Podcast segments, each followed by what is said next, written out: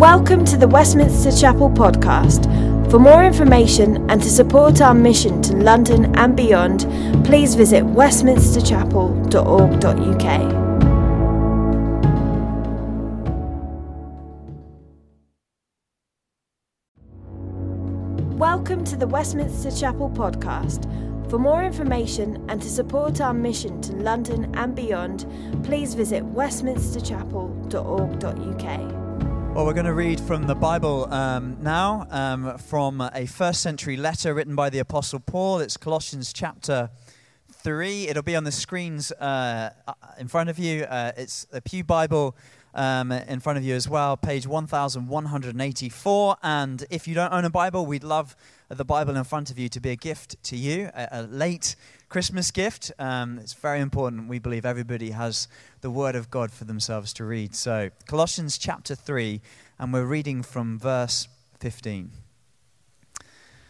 Let the peace of Christ rule in your hearts, since as members of one body you were called to peace. And be thankful. Let the word of Christ dwell in you richly as you teach and admonish one another with all wisdom and as you sing psalms, hymns, and spiritual songs with gratitude in your hearts to God. And whatever you do, whether in word or deed, do it all in the name of the Lord Jesus, giving thanks to God the Father through him. Brief word of prayer. Lord, we thank you so much that you have spoken in the scriptures, your infallible inerrant word. And we pray that the preaching today will bless us, open our hearts and minds to receive what you want to say. In Jesus' name. Amen. Well, could we give him a big round of applause? Ray Wong, as he comes up to preach. Let's encourage him now. Thank you, Howard. Thank you. Thank you. Well, it's really good to be here. Um, it's, it's a privilege to be here. My name is Raymond, as Howard uh, uh, so, so kindly introduced uh, earlier. Um, it's my privilege to serve the staff here and the church here at Westminster Chapel as the executive pastor. Um, and what, what an amazing year we've had here at Chapel, haven't we? I mean, we've heard so many great testimonies of God's faithfulness to us and uh, He's been good to us as individuals um, in, in, our, in our individual lives, but also our families and also our church. If you just look, uh, look up there, uh, you see, you see a lot of clutter up in the upper gallery. That's because our food bank this year has received an unprecedented amount of donations this year. We're, we're full to the rafters. We couldn't put it anywhere else. We've had to put it up there. Um, and, and God has been so good to us. We have so much to be thankful for. Yeah. This, this is the time for it, isn't it? This is a time to, to remember and be thankful. We're in the last weekend of year. Christmas, it's so busy, all these things, all planning family dinners, pl- planning meals, planning presents. That's all past. Now we have this brief interlude before the new year is upon us to reflect, to think about the year that's gone by. I mean, reflections have been thrust upon us already, haven't they? Uh, if you're a Spotify user, you would have gotten a uh, Spotify rewind. You've got a detailed breakdown of your listening habits. If you look at that, that's 48,000 minutes. That's 800 hours of Let It Go and Baby Shark. Is this even real life? Everybody says, Everybody says, you know, have an attitude of gratitude. You'll see that on, on, on, a greeting card, right? Have an attitude of gratitude. Why? Because I think no matter who you are and where you are, you inherently have an understanding. We know that it's good to be grateful. You know, gratitude keeps us happy because uh, uh it, it can transform the way that we think about things, right? Like, this is, this is what we do. We, we think happy thoughts. If we're happy about the past, it makes the present more bearable, no matter what you're going through. And it makes the future more hopeful. Thankfulness is a key, if you will. It's a key to joy, contentment, and hope. In our Bible passage today, Paul, who's one of the leaders of the first century church, seems to think that this key, thankfulness, is, is really just straightforward. He says to his readers in verse 15, Be thankful. Be thankful. That's it. Nothing else. Just do it. Get on with it. It's not be thankful if this, not be thankful when something happens. It's be thankful. And the question that I have in my mind, and I think you might have in your mind, is well, is it really that simple? Can we just decide to, to be thankful? What I hope to show this morning is that being thankful is simple. There is a simplicity to it that is attainable for all of us. And you can be thankful for one thing. You can be thankful that this is not going to be a five point sermon. It's only two points, two steps to unlock real thankfulness. Step one. Step one. The first step to being thankful is recognizing that everything we have is a gift. Everything. Everything we have is a gift. It's gracious, it's undeserved, it's not anything that we've earned. Everything we have is a gift. Now, is there, is there anything more gracious than opening presents on Christmas morning? I have a four year old son, Teddy. He loves this.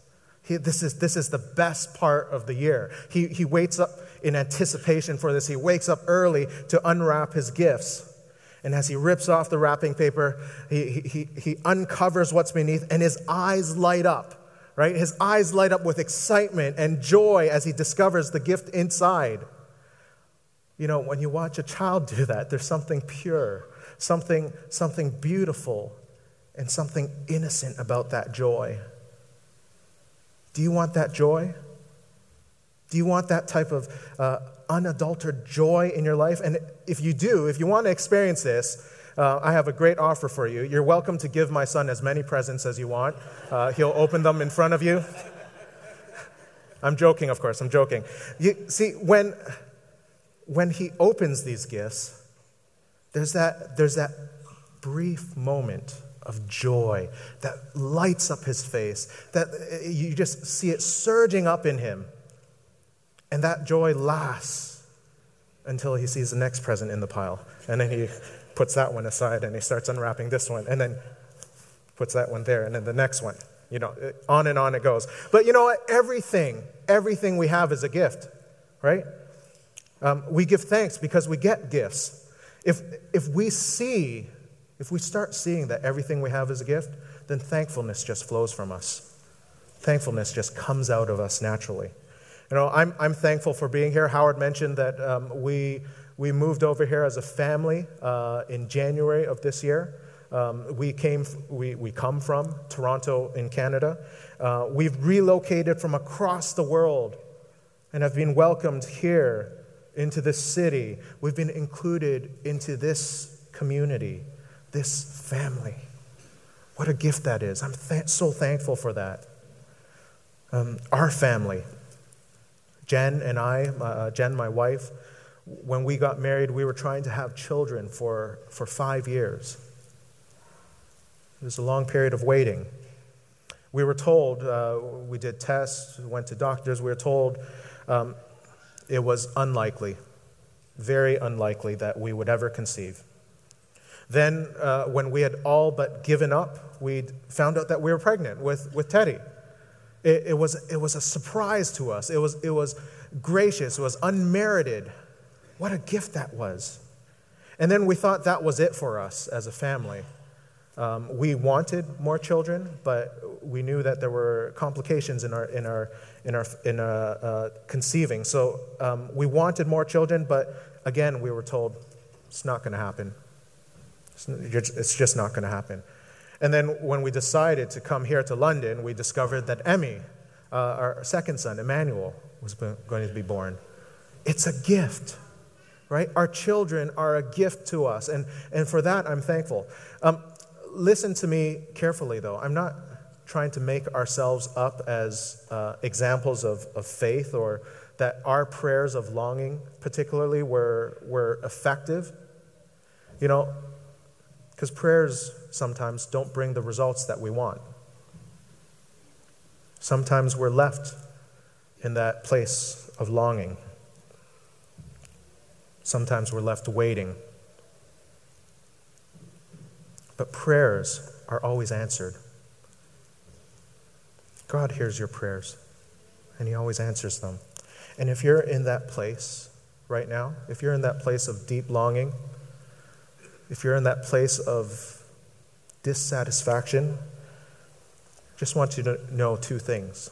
Number one, even that place of longing is a gift. That place of longing can be a gift.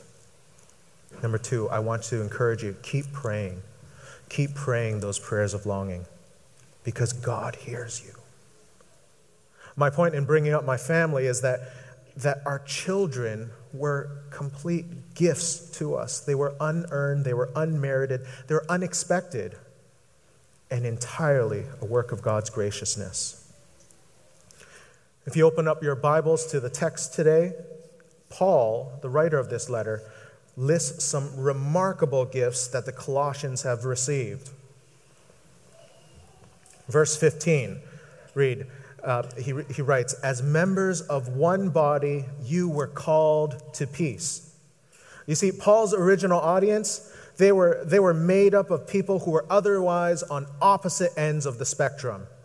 There was Jew and there was Gentile. There was rich and there was poor. There was educated and uneducated, master, slave, men, women. But there was something remarkable. They were all gathered together in one community, a community of peace. They had a gift of unity. Let's look at verse 16, starting with As you teach and admonish one another with all wisdom through psalms, hymns, and songs of the Spirit Notice again what they have, what they possess. They had something. They had something to teach and to admonish to one another. They had this tremendous ability to do that.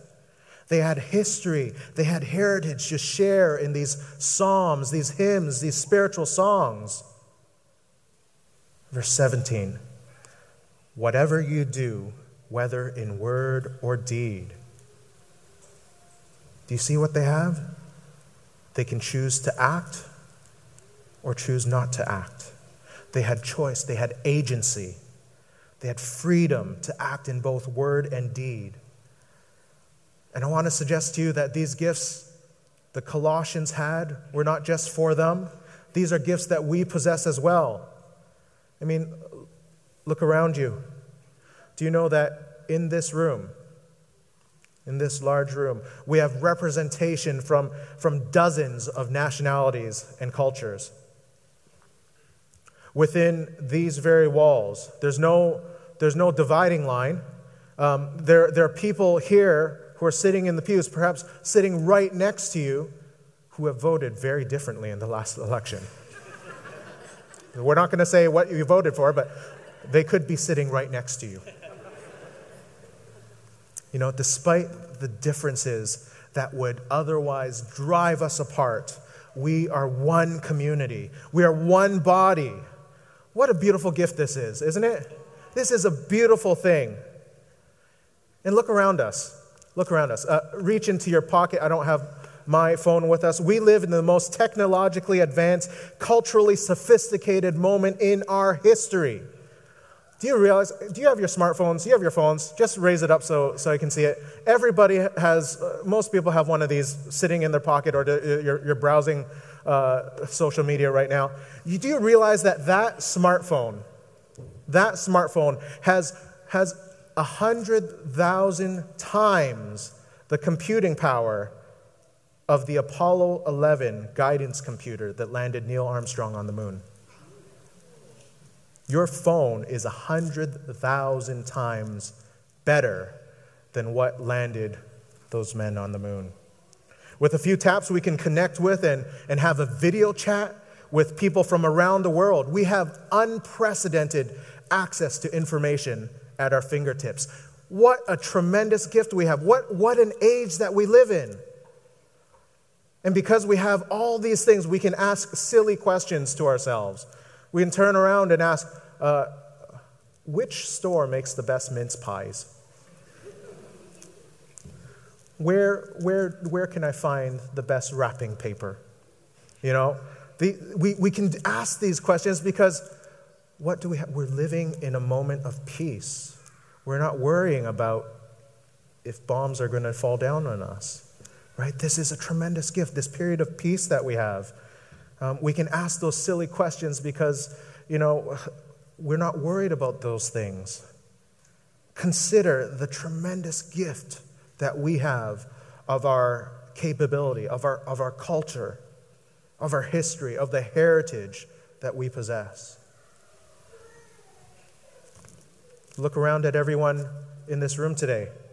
Some of you uh, traveled by public transit, some of you by, by, by car, some of you walked, um, but all of you who are sitting here chose to come today. You made a choice this morning. Am I going to wake up and uh, line up at the latest brunch place, or am I going to come to Westminster Chapel? You're here because you had the freedom to act. You're here because you're free that you can do something, you can choose to do something. If we would just realize the sheer quantity and the quality of the gifts that we possess, we should just break out in endless song and thanksgiving. Shouldn't we? As the old hymn says, Oh, for a thousand tongues to sing. But I hear silence. we don't, do we? because thankfulness is not as easy as that. Um, John D. Rockefeller, uh, he's an American industrialist who, in his time, he owned 90% of the oil and gas industry in the United States. He had, he had some means, he had, he had money, lots and lots of it. He was famously asked uh, once he, uh, by someone, he said, How much how much money is enough? How much money is enough? His answer? Just a little bit more. Just a little bit more. Because what, what's the reality? Gifts lose their glamour. All, that's, all that glitters isn't gold. You see, realizing everything is a gift, it's just the first step. But the moment that we lose sight of that, the moment that something clouds our vision and we can't see those gifts, we lose our thankfulness. We stumble. We falter. We retreat back into our cynical, self preserving shell. Conflict, sickness, loss, failure, heartbreak. These things can steal the gifts that we think are in front of us. They shake us, they undo us. What I want to say to you is that unless our thankfulness is based on something more, unless we move beyond the first step and our thankfulness remains circumstantial, it remains dependent on what we can see in front of us, it's going to get blown and tossed by the storms of life. You see, the first step is realizing that everything is a gift. That's true. But the second, more crucial step to being truly thankful is knowing the giver of the gifts. Step two, know the giver. Let's look back at the passage. Let's see. Paul gives this command to them in verse 15. He says, Be thankful. Let's see what that be thankful is anchored on. Verse 15 Let the peace of Christ rule in your hearts, since as members of one body you were called to peace. The gift that they had was unity and peace. Who is the giver? Verse 16 Let the message of Christ dwell among you richly as you teach and admonish one another with all wisdom through psalms, hymns, and songs from the Spirit, singing to God with gratitude in your hearts. The gift that they had is the capability to teach and admonish with all wisdom, the history, the heritage of beautiful praise and worship. Who is the giver?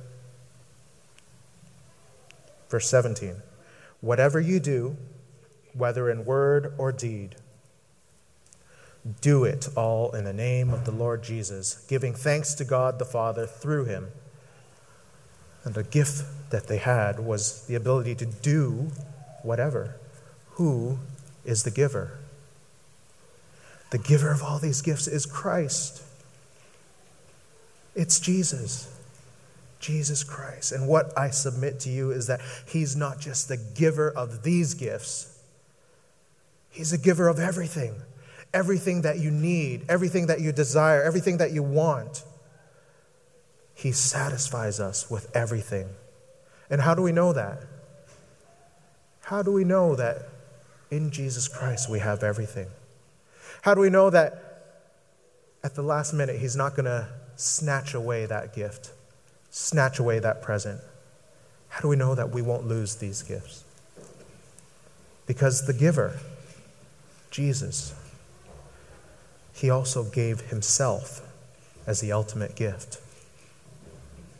You see, to win peace and unity with God and with each other, on the cross, Jesus took on himself our sin, our rebellion from God, and he suffered the punishment that we deserved so that we could have peace with God. Jesus, the one who was in the Father and the Father in him, he suffered alienation and separation from God. And he cried out on the cross, My God, my God, why have you forsaken me? So that we could be united with God, we could have reconciliation with God.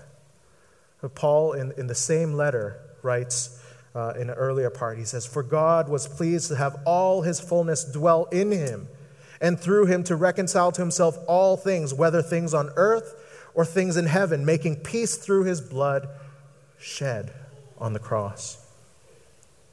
You see, Jesus, to give us wisdom, to give us wisdom, the one, he who was called Wonderful Counselor, the Prince of Peace, the King of Kings, and the Lord of Lords, he made himself subject to the folly and foolishness of an unjust, corrupt human court where he was sentenced to death by crucifixion.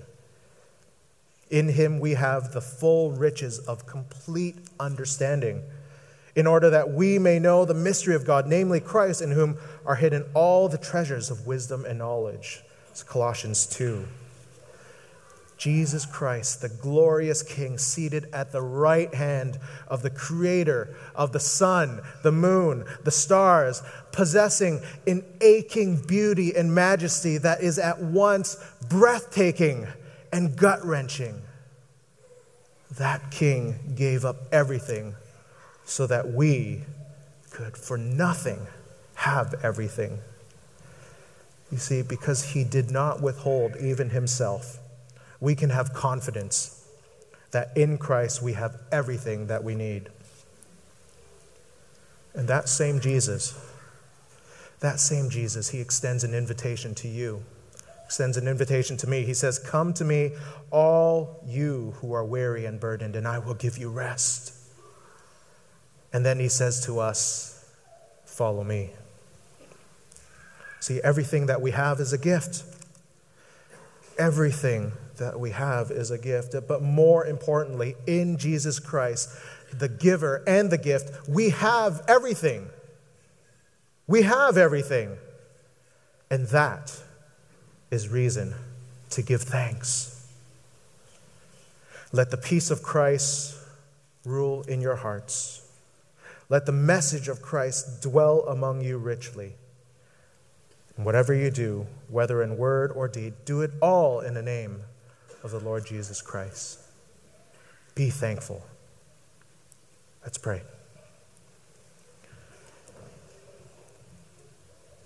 Our Lord and Heavenly Father, we have so much. We have so much that we, we, we, we lose track of what we have.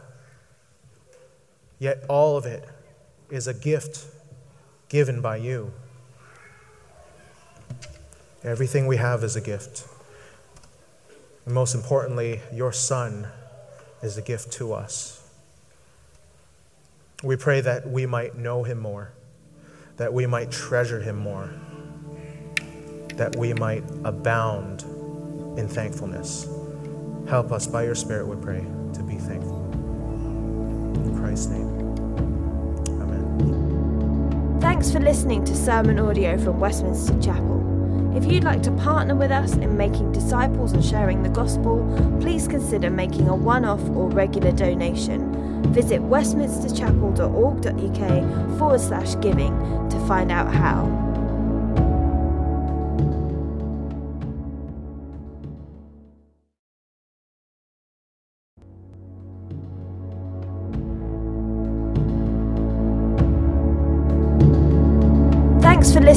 Sermon audio from Westminster Chapel. If you'd like to partner with us in making disciples and sharing the gospel, please consider making a one off or regular donation.